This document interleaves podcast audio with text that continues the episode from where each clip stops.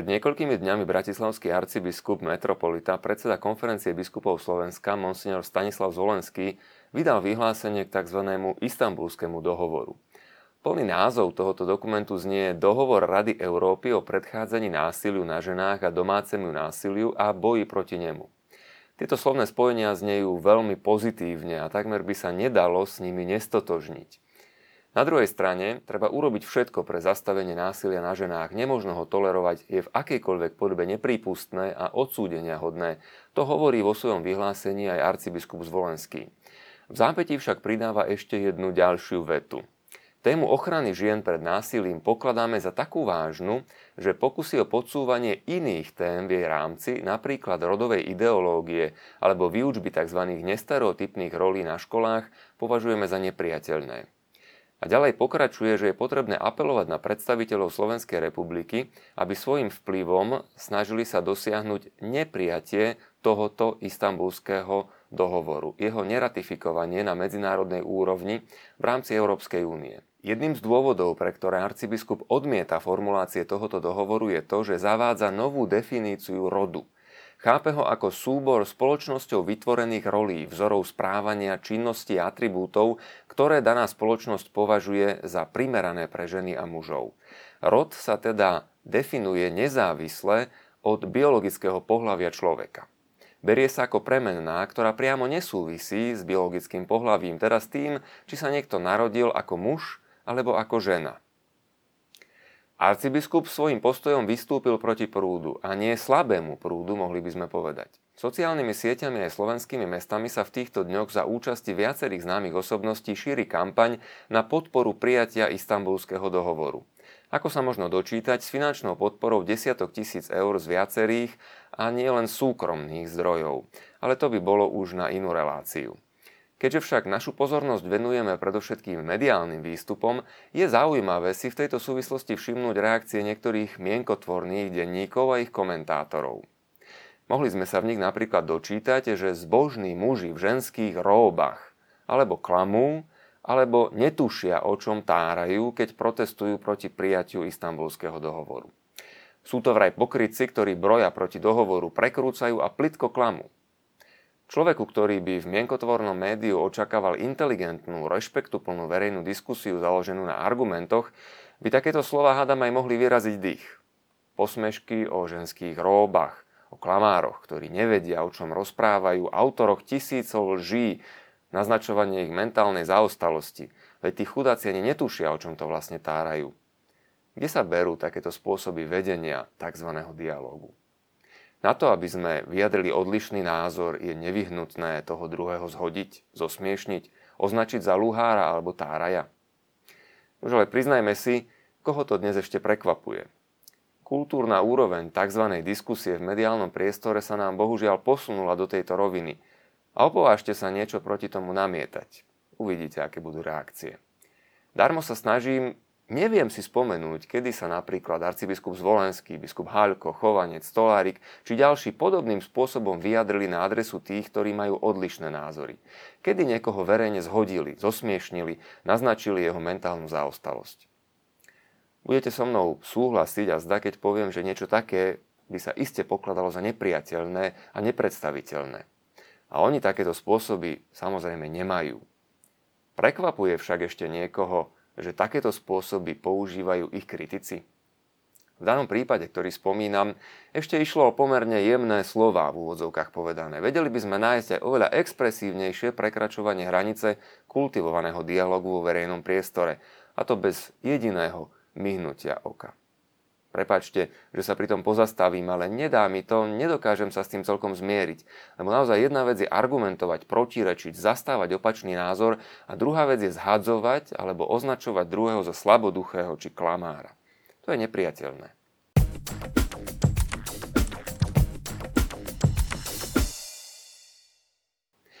Pripomína mi to rady skúseného právnika, ktorý svojmu mladšiemu kolegovi pripísal do poznámok na súdnom spise na tomto mieste počas procesu poriadne trestni pesťou do stola, aby si zdôraznil, čo hovoríš.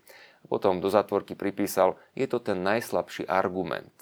A tak ho treba takto zdôrazniť, treba mu pomôcť. Občas mi toto správanie príde v duchu toho, čo hovoria angličania. You're taking my kindness for my weakness. Keď sa slušne správam, pokladáte to za slabosť. Tento spôsob prístupu k ľuďom je dnes bohužiaľ značne rozšírený v našej spoločnosti. Ak sa k niekomu správate slušne, začne sa domnievať, že ste hlupák alebo slaboch a že si do vás môže čokoľvek dovoliť. Je to smutné a je to aj znakom určitej kultúrnej úrovne, keď k takémuto typu správania dochádza, o to viac je však zarážajúce, že sme svetkami šírenia podobnej atmosféry aj v médiách, ktoré sa pokladajú za tzv. strážnych psov slobody a demokracie a radi sa hlásia aj k popredným predstaviteľom kultúry v našej spoločnosti. Aby sme však nezostali len pri tejto poznámke. Pozrime sa na predloženú argumentáciu, ktorú daný komentátor spojil s danými vyjadrovacími prostriedkami. V istambulskom dohovore sa rod definuje ako súbor spoločnosťou vytvorených rolí, vzorov správania, činnosti a atribútov, ktoré daná spoločnosť považuje za primerané pre ženy aj pre mužov. Teda rod sa tu nedefinuje podľa pohlavia, ale ako sociálny konštrukt. Čo si ľudia v spoločnosti predstavujú pod ženským a mužským.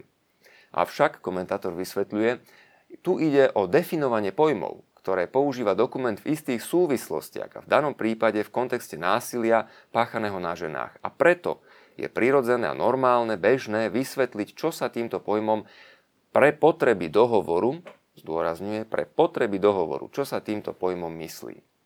Dvakrát to hovorí. Pretože až táto definícia vraj dáva plný zmysel častiam, kde sa hovorí, kde sa hovorí o rodovo motivovanom násilí. Pretože je potrebné bojovať proti násiliu, ktorým sa ženám vnúcuje správne miesto v spoločnosti, v úvodzovkách to správne miesto, tak ako ho niektorí si vyformovali. Tí, ktorí sa k dohovoru hlásia, sa teda vlastne hlásia k boju proti násilnému vnúcovaniu takýchto sociálnych konštruktov. Aha. Kto by to bol povedal? Že je to také jasné a čisté. Ide tu teda len o to, aby sa skončili predsudky, že miesto žien je za sporákom, pri deťoch, v kostole a tak ďalej.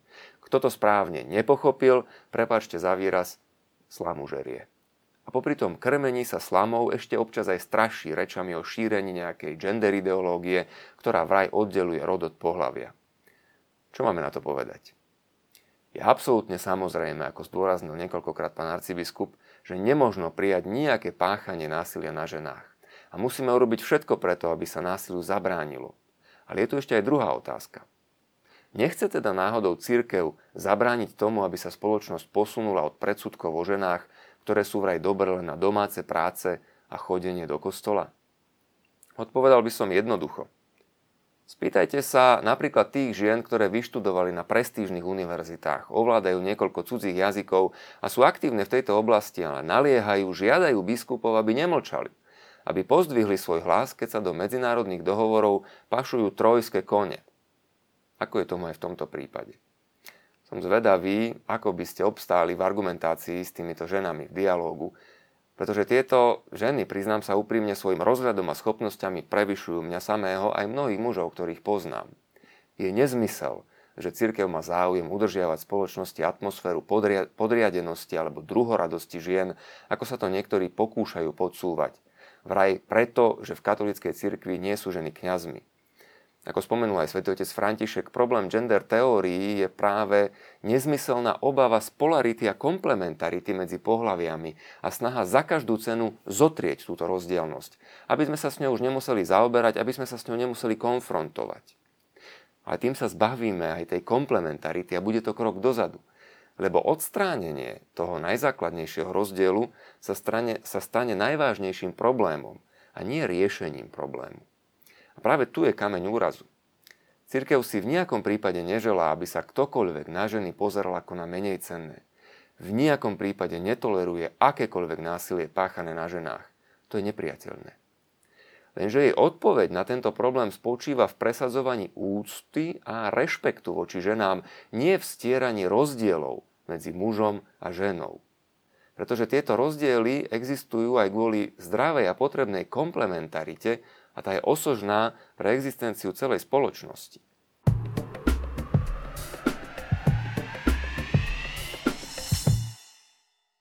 V duchu argumentácie novinára je teda potrebné znovu definovať rod pre potreby komplexného chápania textov daného dokumentu.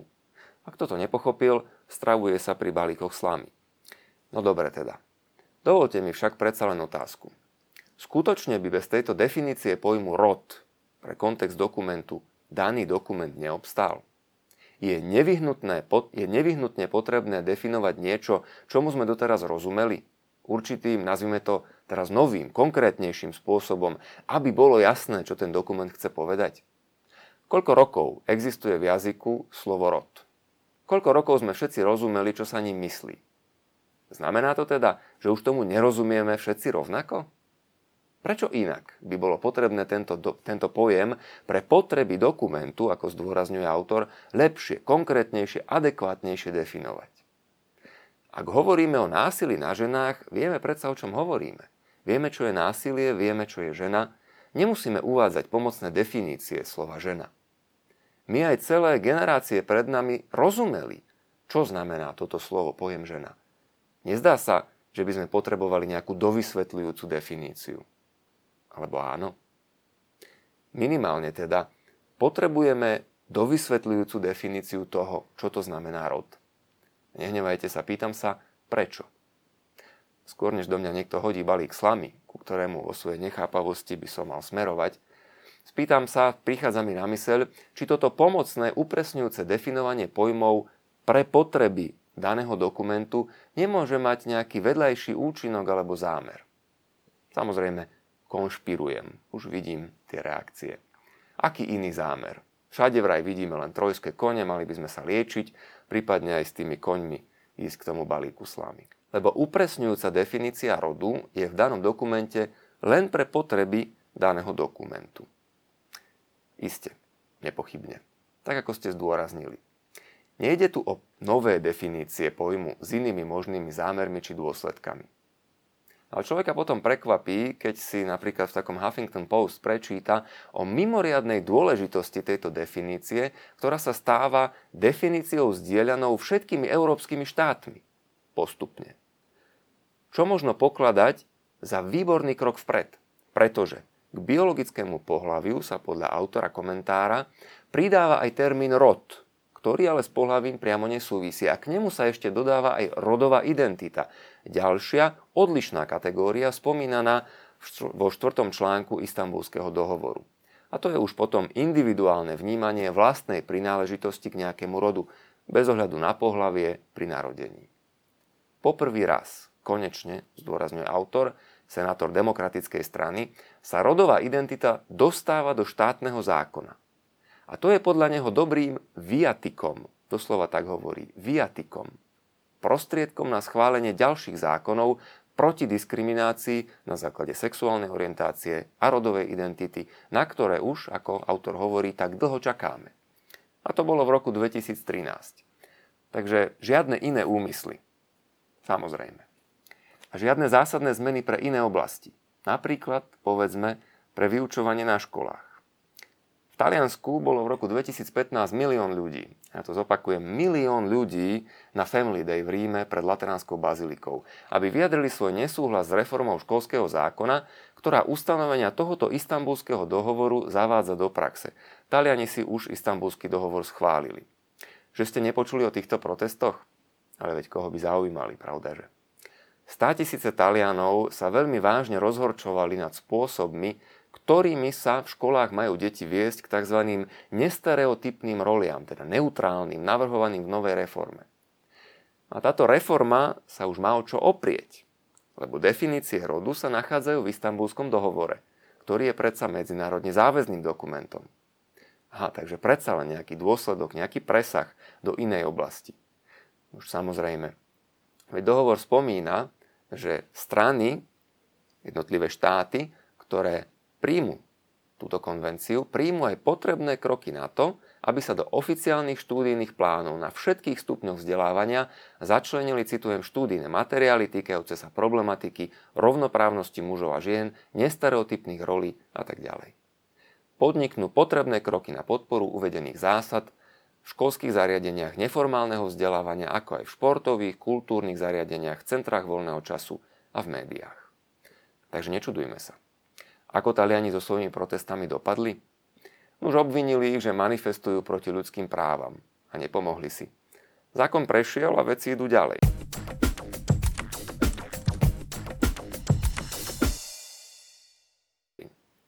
Ich dôsledky spomenul svätý otec František na námestí svätého Petra 14. júna 2015, keď zhromaždeným povedal Naše deti, maličké, začínajú cítiť tieto zvláštne idei, tieto ideologické kolonizácie. Pred dvomi týždňami, hovorí pápež, vravel mi mladý človek, katolík, aktívny, vzdelaný, že jeho deti chodia do prvej a do druhej triedy, ale večer, keď prídu zo školy domov, tak ich s manželkou musia preúčať, akoby na novo katechizovať z toho, čo deti zo školy donesú. Z toho, čo ich tam niektorí učitelia učia a čo je v nových učebniciach. Sú to ideologické kolonizácie, pripomenul svätý Otec, ktoré škodia spoločnosti, krajine aj rodine. A potrebujeme skutočne morálnu a duchovnú obnovu. Sme mimo, keď si všímame, aké následky schválenie takýchto dohovorov prináša v ostatných krajinách, keď vidíme, kam to vedie a snažíme sa urobiť niečo preto, aby sme nevbehli do tej istej situácie. Nevieme, o čom tárame, keď upozorňujeme na to, že to môže mať vedľajšie účinky. Prepačte, viem, že niektorí by najradšej cirkevných predstaviteľov aj veriacich lajkov zaradili do kategórie tých naivných a nechali ich tam. Ak by sme konzumovali to, čo nám predkladajú, nevšímali si, čo sa deje okolo a aké smerovania nadobúdajú určité procesy, to by mnohým vyhovovalo.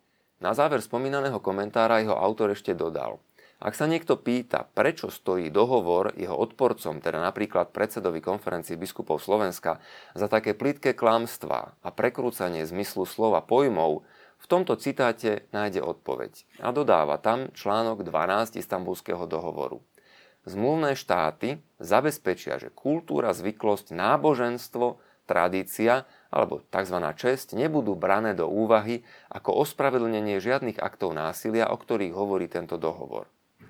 Chce teda povedať, že sa bojíme, že náboženstvo nikto nebude brať do úvahy, keď sa istambulský dohovor schváli.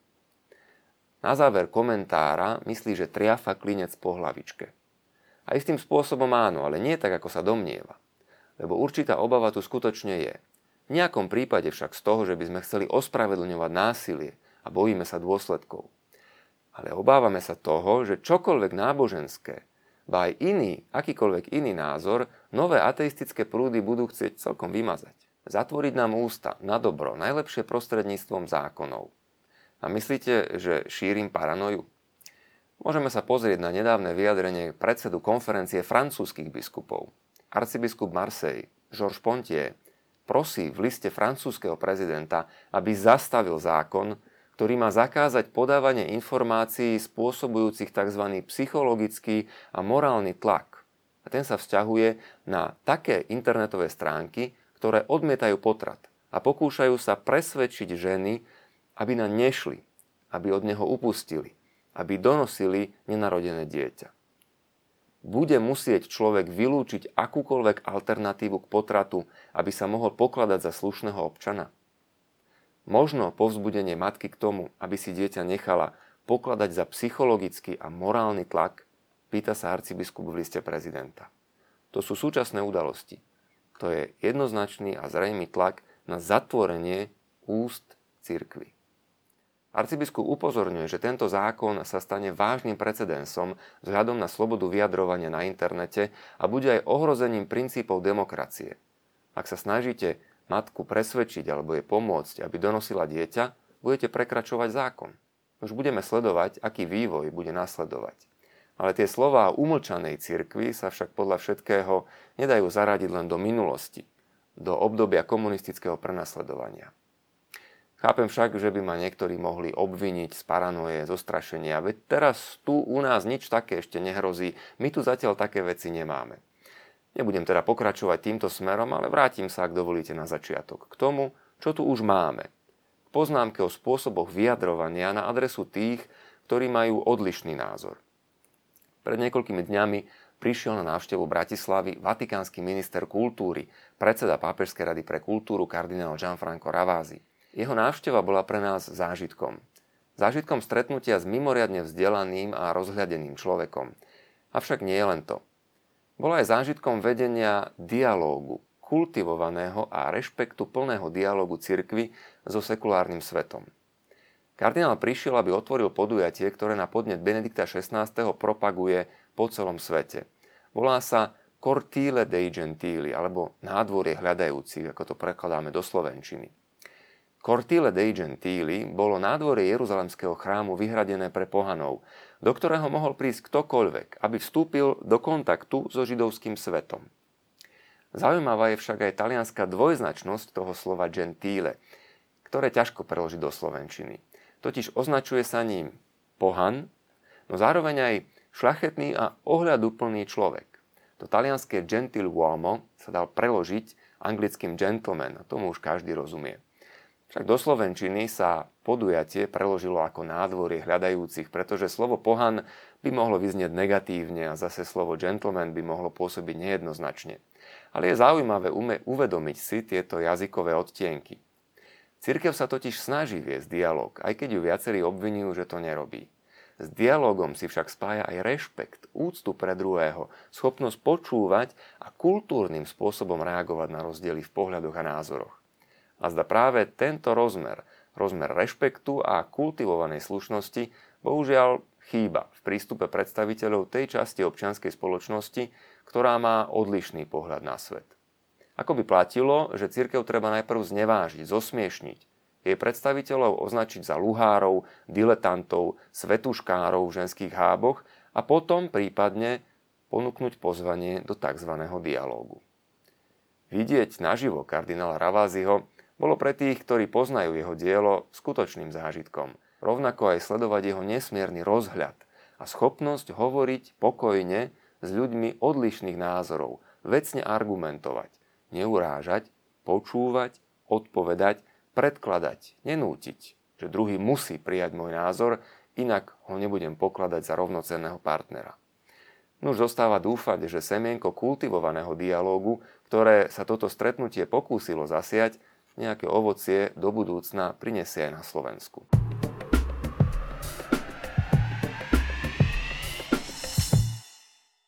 Milí diváci, ďakujeme vám za pozornosť pri sledovaní tejto televíznej relácie. Zároveň vás pozývame k tomu, aby ste aj vy prispeli do dialógu, ktorý takýmto virtuálnym spôsobom vedieme so svetom a takisto s vami, našimi televíznymi divákmi. Vaše podnety môžete poslať na adresu našej redakcie a my veľmi radi budeme sa snažiť zohľadniť ich a odpovedať na ne v niektorom z ďalších pokračovaní. Lúčim sa s vami a budem sa tešiť zase niekedy na budúce. Dovidenia.